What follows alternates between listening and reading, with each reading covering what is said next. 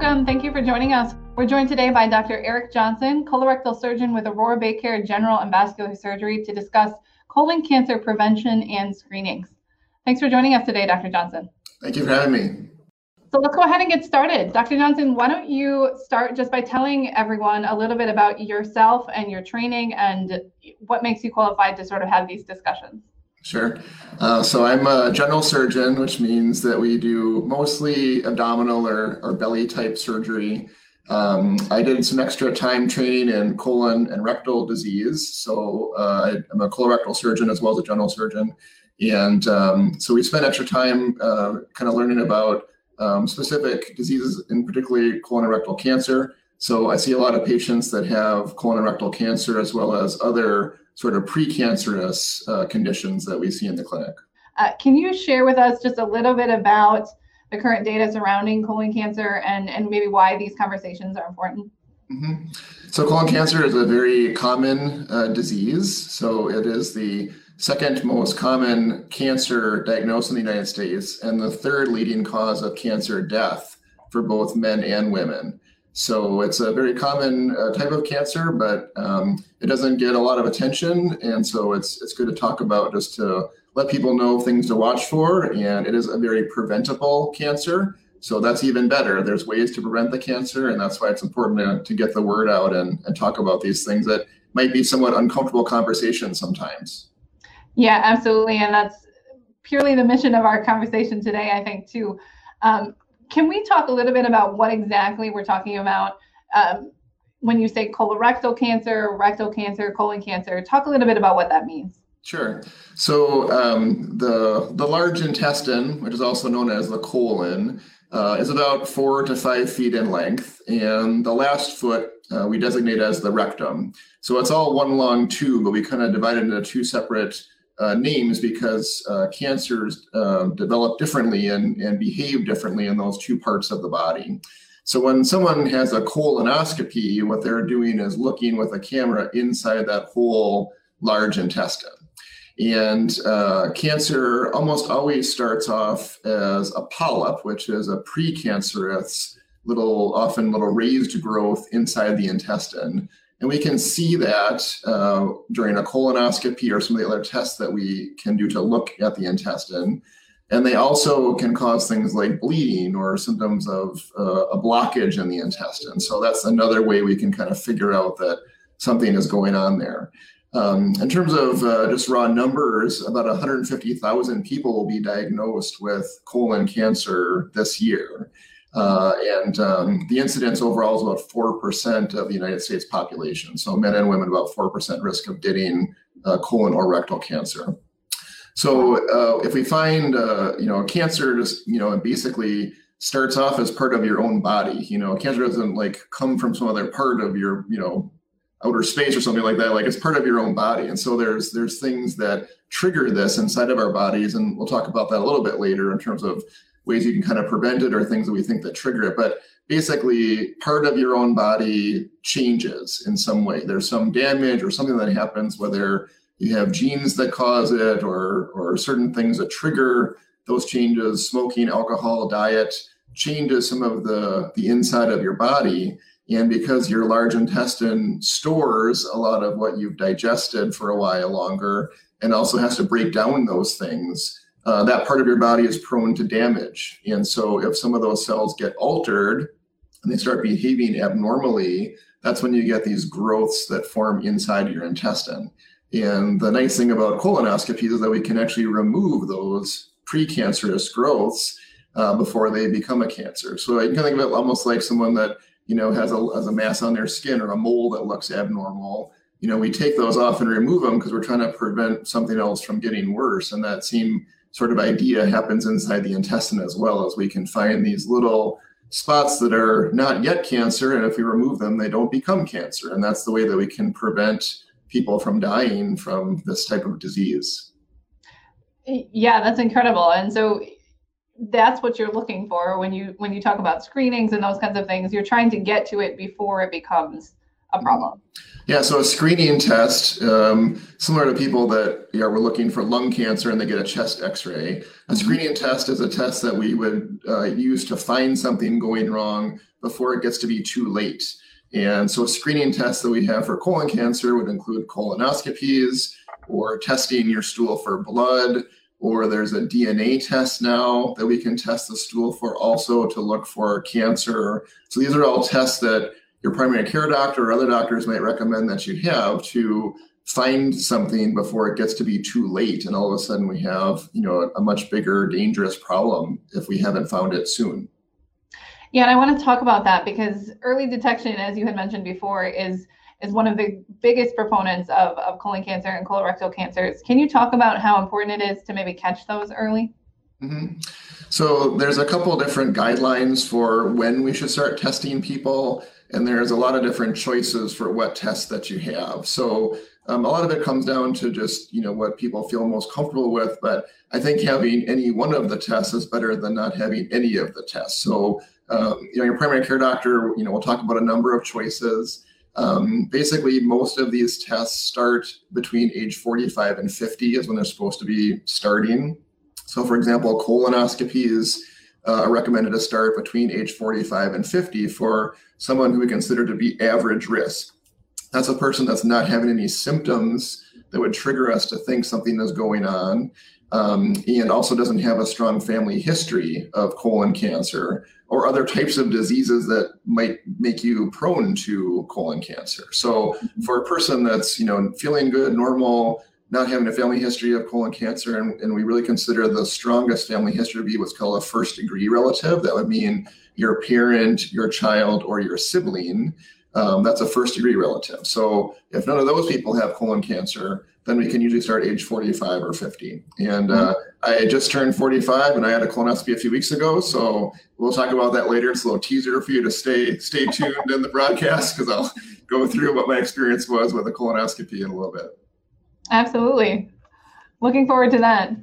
Um, so I want to back up just briefly because you had talked about it a little bit let's talk about demographics as far as who this disease can affect. Do you see mm-hmm. this all across the board, or are there populations where um, maybe it's affecting more than others?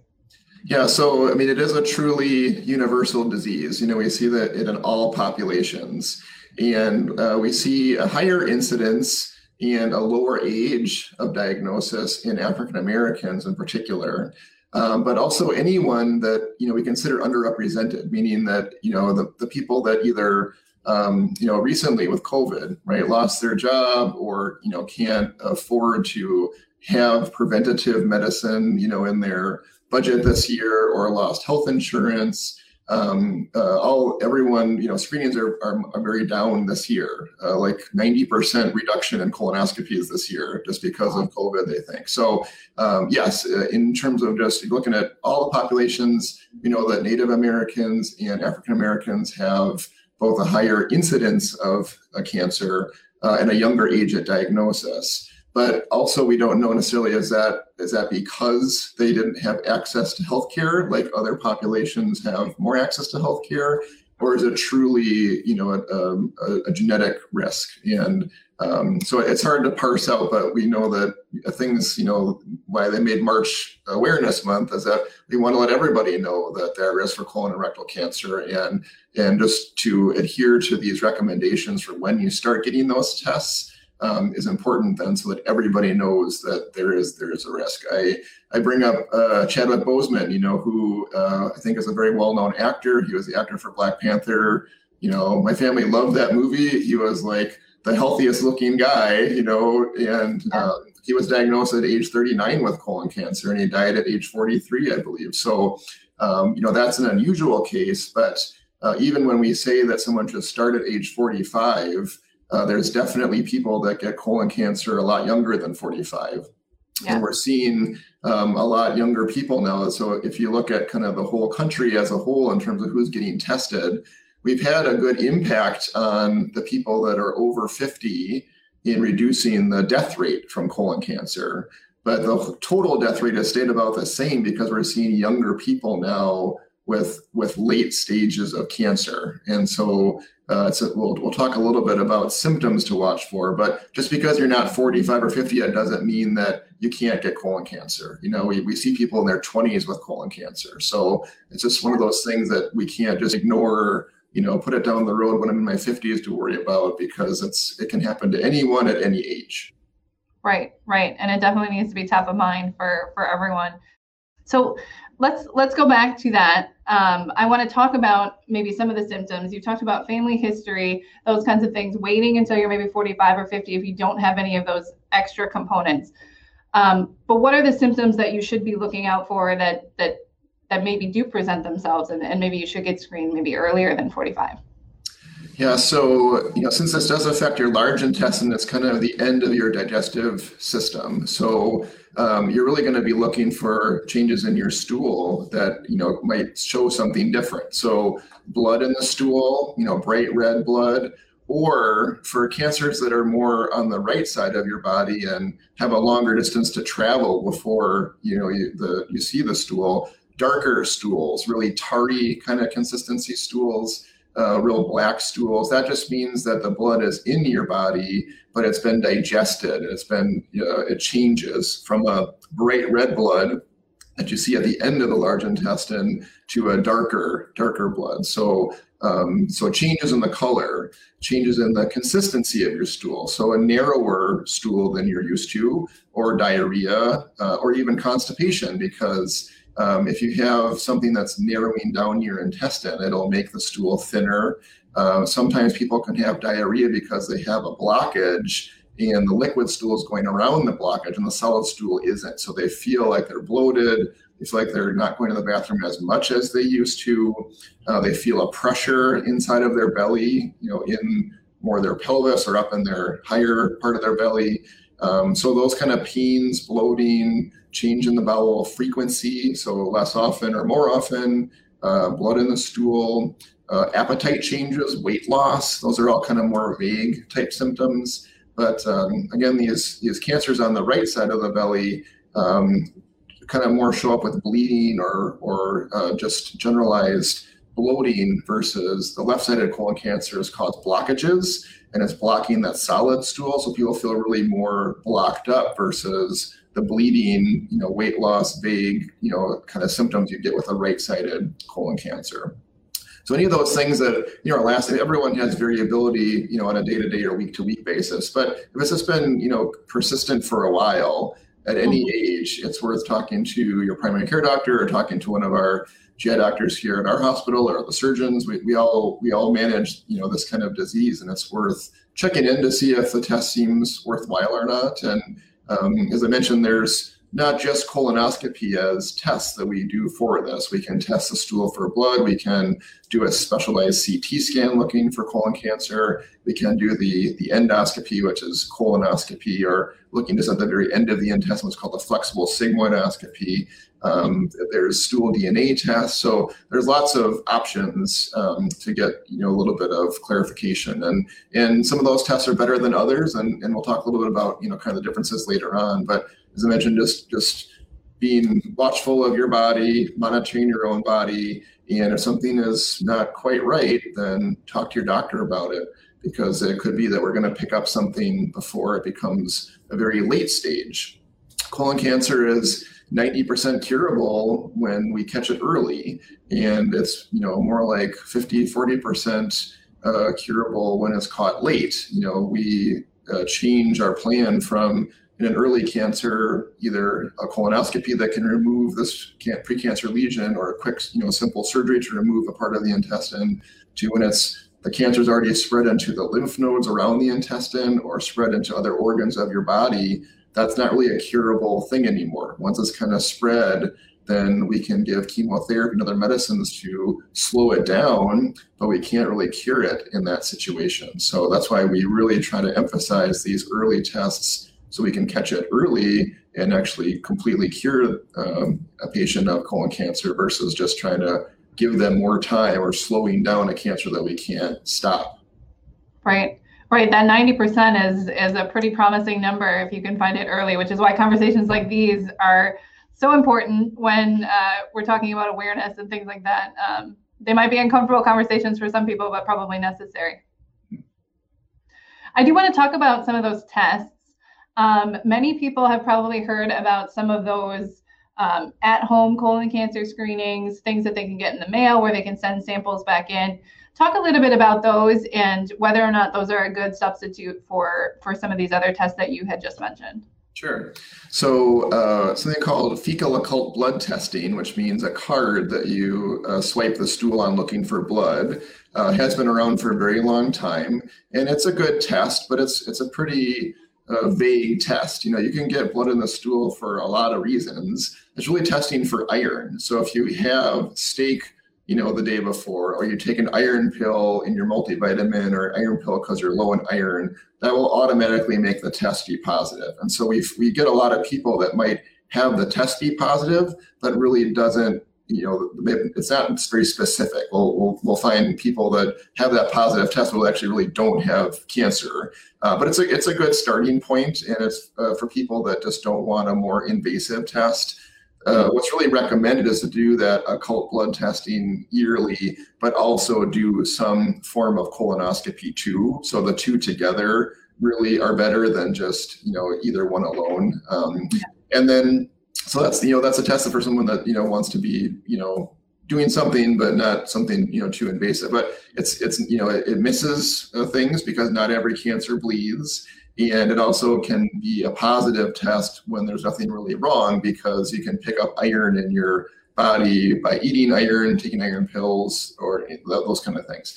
Um, a stool DNA test is specific for cancer. So that's gotten a lot of press recently because people thought it was kind of you know a substitute for a colonoscopy and that's looking for cancer dna in the stool the issue with that test is that by the time you have cancer DNA in your stool, you already have cancer. And so I think it's an important point to remember that what we're trying to emphasize is getting tests that check before you get a cancer, uh, because that's actually how we're preventing cancer. And so that's why the colonoscopies are are so helpful because we can actually see and remove things before they get to be a cancer versus finding a patient that already has a cancer, which they took, you know, from their from their stool DNA card. So um, that, that's uh, you know an, an, important point. It's not a, it's not really a substitute for colonoscopy because once we find that positive cancer DNA in your stool, it, it's it's already you know been pretty far along.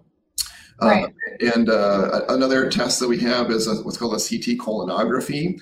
So uh, that's a CT scan that we can do that does um, a similar job at looking uh, at the inside of the intestine uh, as a colonoscopy does. However, uh, you still need to do the bowel clean out for the CT scan, so you're not avoiding that, which most people feel like is actually the worst part of a colonoscopy is the clean out. So you're not avoiding that if you get the CT scan because if your, if your colon is full of stool, you can't see the lining of the intestine well on the CT scan. So um, it is, you know, a non-invasive test in that you know you don't need to have the camera put in, uh, but you still need to have the full bowel prep. And also, you would need that every five years. So they don't rec- they don't yet recommend a, a CT colonography uh, more than five years spaced. If they find something on your CT scan, they recommend a colonoscopy. So um, if they see something on there on the CT scan and pick something up, the next step is okay. Now you're supposed to get a colonoscopy to remove move that spot. So you might, you, I guess, you're not really avoiding, you know, that second test with the CT scans. They're good, and again, for people that just don't want a colonoscopy, you know, it's a good test. But you still have some of the bloating feeling because they have to put some gas in the intestine to to distend the intestine to look at the walls carefully on the CT scan. You still need the bowel prep, and it's every five years. A colonoscopy that's done um, is uh, uh, a test that looks with a camera at the whole inside of the large intestine. And if uh, that is a, a, normal test, meaning no polyps or findings, then you go 10 years between screening tests for colonoscopy. Uh, colonoscopy, uh, we bring people into the hospital here. Uh, they either get an, an, I, an IV, basically sedation, um, and the how asleep they want to be is up to the patient. Um, and then um, we do the camera insert into the large intestine and we look for anything that looks abnormal.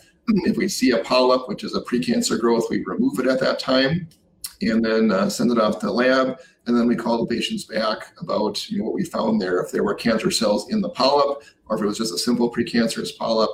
The number of polyps that we find and how large they are and if there's any cancer cells in them, determine then when you would have your next colonoscopy. So it could be 10 years if you have tiny little precancer polyps up to three that you know are pretty minimal. We think it does take a long time for someone to go from nothing to making a polyp to making a cancer, and so that's why we put 10 years between uh, a fairly normal colonoscopy. But if someone has a lot of polyps, or they have large polyps, or there's cancer cells in those polyps, then it'll be a shorter length of time between the next colonoscopy. It could be six months, a year, three years, or five years based on, on what we found for your next test. Yeah, very interesting. And, and you talked about all of these different options and tests for patients. Uh, how does, or how do you, I guess, decide which procedure, which treatment or test is, is applicable to each patient, or how will we know necessarily? Yeah, I think um, it's you know it comes down to I think people's comfort level of, of you know what how if they want the gold standard you know the number one recommended test is a colonoscopy and so that that's what I had done that's what I recommend other people have done too. Um, it just has so many advantages from being able to look carefully at the inside of the intestine, remove anything that we see that's abnormal. It just it just gives you the best information. It's still not a perfect test. I mean, it's um, we still can miss things. You know, there's a lot of full your intestine's kind of like an accordion or like a slinky there's lots of little folds in there and so we can miss things sometimes it's not a you know absolutely perfect test uh, but it is the best test that we have and and um, so a lot of those other tests when they're positive such as the stool dna test or the stool blood test or, or the ct scan the, they always recommend a colonoscopy if it picks up something abnormal. So i kind of use that as as the reason to just you know get that one test and give give me the best assurance that I feel like okay the intestine has been looked at completely we've seen the whole thing and then we've ruled out you know cancer as the cause of whatever someone is describing as their symptom that they're coming in with. Yeah absolutely great information I want to get into some of the details about the colonoscopy because as you mentioned it is the gold standard for patients let's talk a little bit about what that experience is like for patients, maybe calm some nerves, those kinds of things. Um, if someone is listening today and has determined, okay, they should probably get that screening, what is their course of action? Sure. So um, I guess I'll describe the test and then you know a little bit about my own experience too. So um, as I mentioned, we recommend if people don't have a family history of colon cancer and don't have symptoms, that that should start between age 45 and 50. It used to be a pretty hard cutoff of age 50, uh, but since we're seeing so many younger people now uh, develop colon cancer, they've kind of brought the guidelines down a little bit more towards 45 because there is a fair number of people that between 45 and 50 develop colon cancer. So uh, I just turned 45, and so I uh, recommended, I called the, the GI department here um, I had a colonoscopy through our GI doctors. Uh, myself and other surgeons within our hospital do colonoscopies too. Uh, you can contact your primary care doctor. You can call our general surgery office. You can call the GI office at the hospital and say, you know, I want to schedule a colonoscopy. Sometimes via insurance, it would require a referral from primary care. Sometimes you can just call, you know, and, and schedule it yourself. So you have your test scheduled, and what they would uh, do then is prescribe for you a bowel cleanout. And so um, basically, the medicine that's in Miralax, which is an over-the-counter laxative, when you take a lot of that, uh, it will clean out your large intestine. And so, um, all of these bowel preps or these cleanouts involve some form of the medicine that's in Miralax. And um, they have uh, packets of powder basically that you put into water or juice or Gatorade, and you uh, drink this uh, liquid uh, the day before to help get you cleaned out. Um, and uh, so, in my experience, um, I started uh, with a clear liquid diet the day before because I thought that I would get the prep done faster um, and not have more stool as uh, if, you, if I didn't have a big meal, you know, the day before my test, for example. So uh, when you drink clear liquids, basically your body doesn't make any more stool from that, so you can, you know, kind of be cleaned out faster. And if people have problems with taking the prep, uh, you know, if you just don't, if it tastes bad, or you don't like drinking that much fluid, you can do it over two days because whenever you finish the prep, if you just stay on a clear liquid diet, your body won't make more poop from that. And so you can do it more slowly if you want to. Um, if you just don't want to take, you know, those two liters of liquid over a short period of time where it just makes you nauseated or you're going to throw up, whatever we want. We want you to basically really, the prep is important because it really gives you the best test. If your mm-hmm. colon is completely clear of stool, the doctor can see very clearly that there's nothing there. And uh, the prep, you know, for a lot of people is the worst part, but um, it's important. You know, if, if you just like slam it down uh, and try to get through it and drink the drink the liquid as prescribed, but you just don't do it slowly and you're just trying to ram it through, your colon will still have stool in it, and then the doctor can't really see as well, and it's actually not as as safe to do the procedure when you still have a lot of stool in your colon. So it's a painful part of the process, but it's really important for your doctor to get the best test. Because if your prep isn't complete, you know, if we do a colonoscopy and we see a lot of stool there, we might not be able to fully recommend a 10 years to the next one because we can't be totally sure that there wasn't stuff in there that we couldn't see because it was, you know, blocked up with stool. So when I started my prep, um, it started to hit me about uh, two hours later. I wasn't sure how long it was going to take, but within about two hours, uh, I was downstairs and uh, it, it, went through me pretty quick. And then I just stayed on clear liquids the rest of the night and um, showed up the next day for the colonoscopy. Um, they want you to be nothing by mouth for about four to six hours before the procedure. So if it's in the morning, you probably wouldn't, you know, eat or drink after midnight. Uh, my test was about three o'clock in the afternoon, so I just did some juice and things in the morning of the procedure, and then um, showed up at the hospital, and uh, the nurse put my IV in, and then um, meet the doctor. Uh, sometimes the doctors want to meet you in the clinic beforehand. Almost always, they'll just meet you down in the area of the procedure and talk with you about symptoms and things at that point. So it's usually just just one visit is needed versus multiple visits. Um, and then once the doctor is ready, um, you go back into the, the area where they're going to do the test, either in the operating room or in the GI center. Uh, they start some medicine to make you sleepy. Um, the medicine hit me very quickly, and it was when I woke up, I was like, "When are we starting?" You know, it was so uh, it was I was very comfortable, um, and uh, I didn't really have any pain from it. Um, so things that people are scared about, I think, are that it's embarrassing. Um, you know, I can tell you that um, the the staff at our hospital are very professional. The doctors are very professional.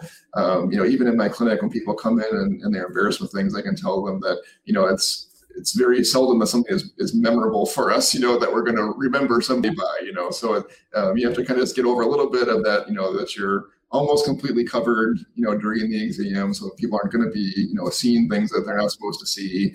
Uh, it's in a dark room. You know, the the nurses do this you know 20 times a day, you know, and, and the doctors are very comfortable with it too. So on an embarrassment standpoint, you know, I, I think that it's everyone's very professional. They do it every day, very common procedure. So um, you're very covered up. Um, the bowel prep, you know, people are concerned about that often and just don't want to do the bowel prep. Um, for me, it, it, wasn't that bad, um, you know, and, and uh, you're usually done with the prep over a few hours. Uh, as I mentioned, if, if the prep is really uh, uncomfortable, uh, doing it slowly can help you to, to get through the prep easier. Um, and then, you know, just because it, it's one of those things that, you know, you, you do it for your own health and so, and for the health of your family, you know, if, if myself was diagnosed with colon cancer, well, then my kids are affected, you know, and my, my parents would be affected too. So, um, you know, those are things that are important to kind of you know get through the test because it's going to impact your whole family. If they do find something it's not not just for you it's bigger than you. You know if you get a diagnosis with colon cancer then your kids will have to be tested at a younger age and your siblings brothers and sisters will have to be tested at a, at a different age too. So and they and they did find a polyp in my colonoscopy. So age 45 i had a little tiny polyp um, but who knows what would have happened in the five years between now and age 50 if I would have just waited until age 50. So um, for me, it was a good experience, gave me peace of mind. And the fact that a little polyp was found is important to me. Now, because one of those polyps was found, I actually can't wait 10 years for my next colonoscopy. So I'm doing it again at 50. So I can give an update at that point. But um, it was uh, it was a good experience. Uh, it gave me peace of mind. And um, I actually they did find something that's going to require follow up in a few years.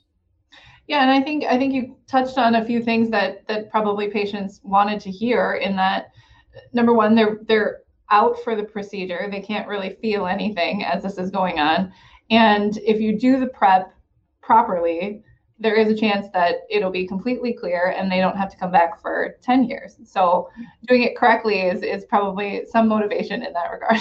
Yeah. I mean, the whole thing takes about 15 minutes, honestly, you know, in terms of the actual test itself. Yeah. Uh, you come in, you know, about an hour beforehand and they, they monitor you for you to wake up a little bit. So, you know, maybe two hours from door to door. Uh, you, need a, you need a driver that day to drive you home because you're getting some anesthesia to, to make you sleepy and comfortable. But in terms of the discomfort and things, I mean, I, I had zero pain, basically a little bit bloated for a while, but we use carbon dioxide in our colonoscopies, which means you reabsorb that gas very quickly.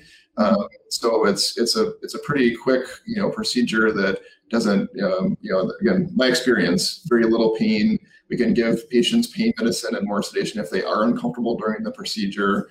Um, so we do our best to make it as comfortable and easy for people to have the test uh, because it is the best test that we can offer. And I would love it if I never had to uh, operate on somebody with colon cancer anymore. If we did, you know, all of these tests and screening properly and catch all this before it becomes cancer, you know, what what a great way, you know, for us to um, not have to give people the information that they have a cancer, that they need a surgery, that you know their life may be impacted or shortened from colon cancer.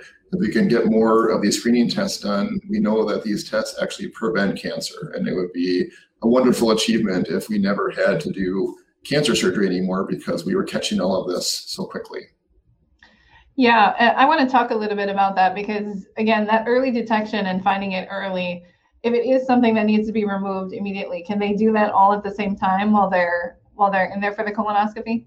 Yeah, so um, most polyps, which are those precancer growths, we can remove right away, and we send them off, and then we know, you know, what the risk is of that polyp. So certain things that make a polyp high risk for cancer would be the size of it, uh, where it's located. There's certain features of polyps that make one more or less risky for cancer.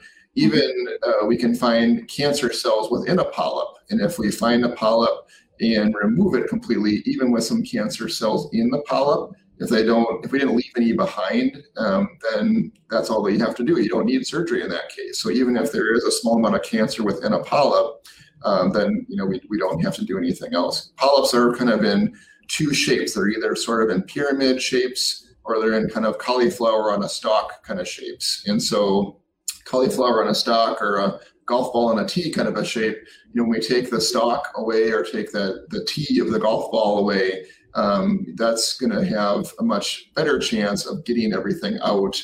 Um, these pyramid type shape polyps are harder to remove because there's more of a base to them and they can be sort of putting roots down into the wall of your intestine. And that's where we find a, a cancer, how it behaves is the cancer starts off in the polyp, but it's like a, a plant putting roots down deeper into the wall of your intestine.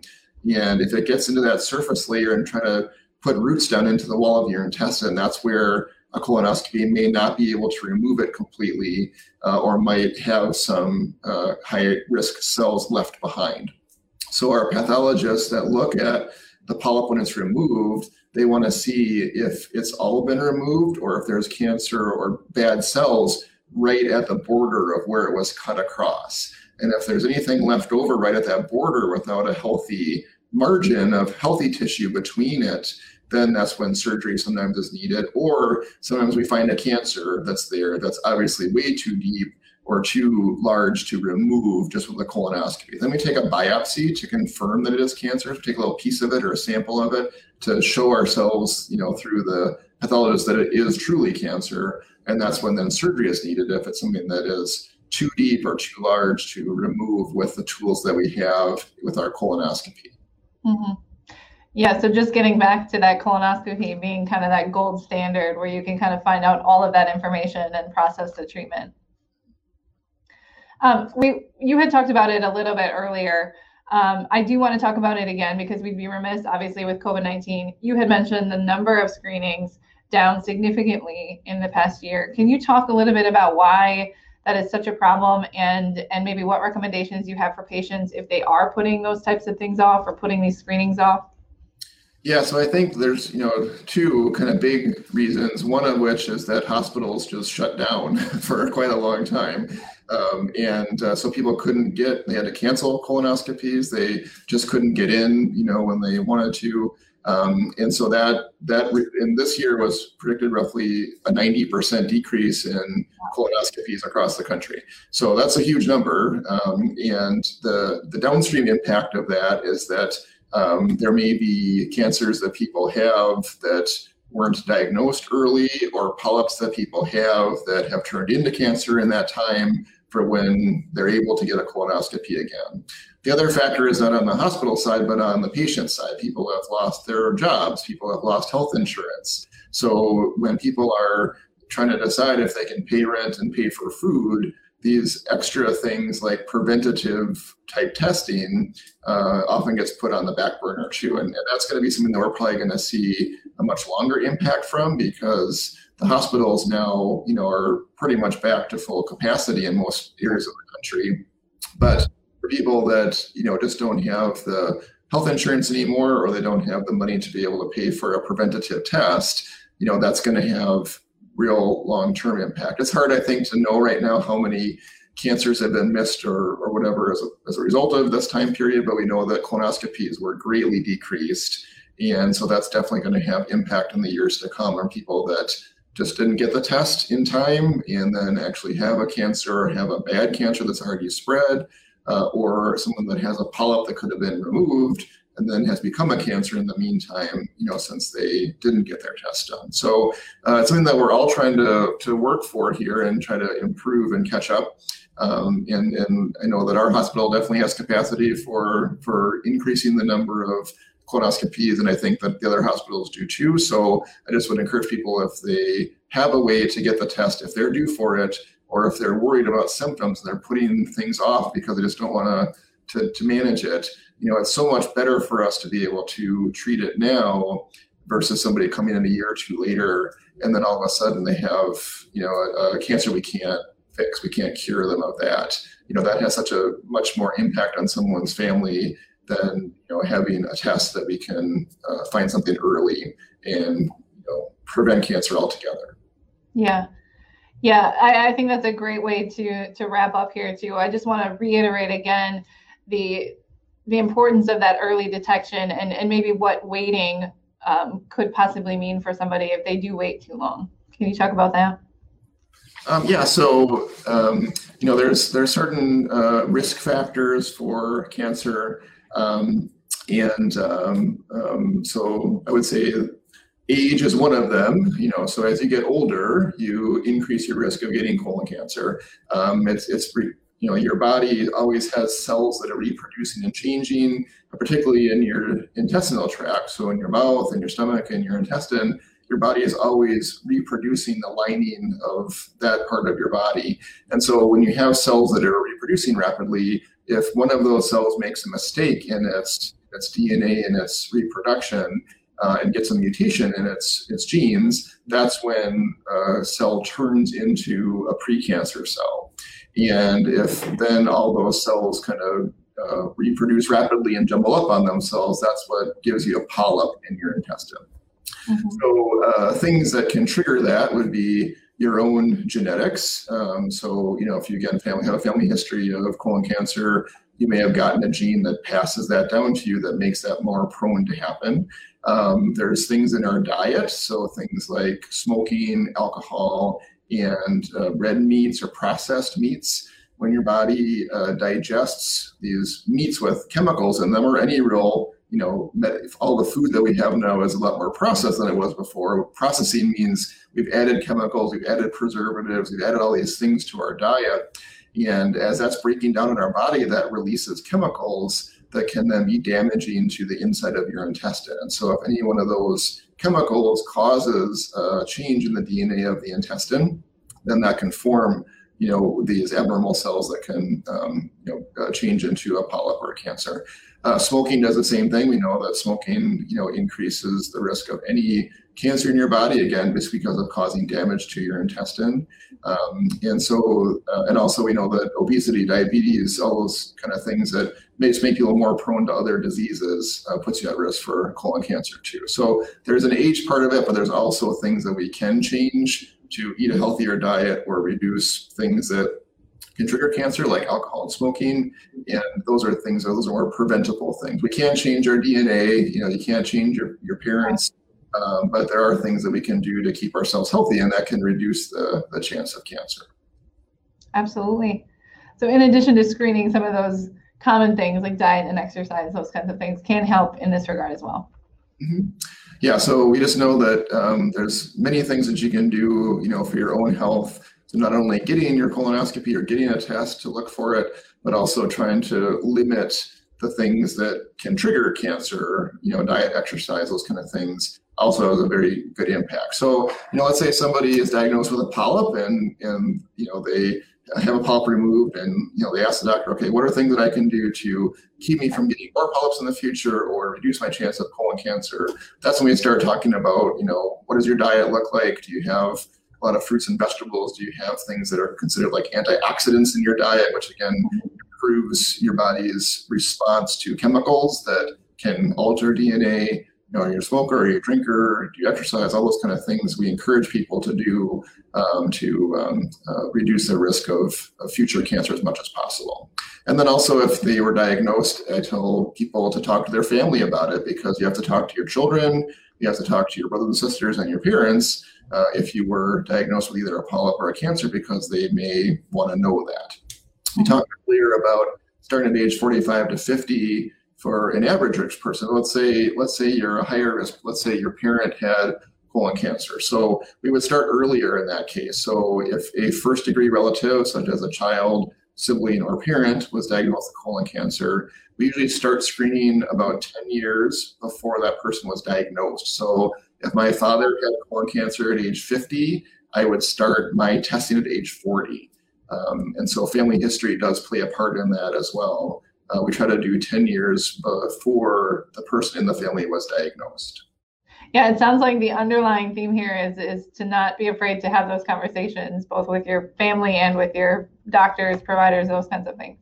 Yeah, I can tell you that personally, um, the night of my colonoscopy, I texted my brother and sister and I said that uh, they found a polyp and you guys uh, better uh, get tested. Yeah. So that's what I passed on to my family after my um, but yeah. I'm sure our family has these conversations more than the average family. But uh, you know, it's one of those things that you just, as as uncomfortable as that may be, uh, I think sharing it helpful to just open up the conversation, and um, that's why we do things like this, where I can tell people about my own colonoscopy because if it's helpful to encourage people to be less afraid or to understand that you know the reasons why we're trying to you know right. clean in for the test, then it's it's totally worth it. And you know, everyone has a GI tract, so it, you know everyone experiences um, the same stuff, and so that's why it's important. It's people that don't want to talk about it, uh, but it's a conversation that can be life saving.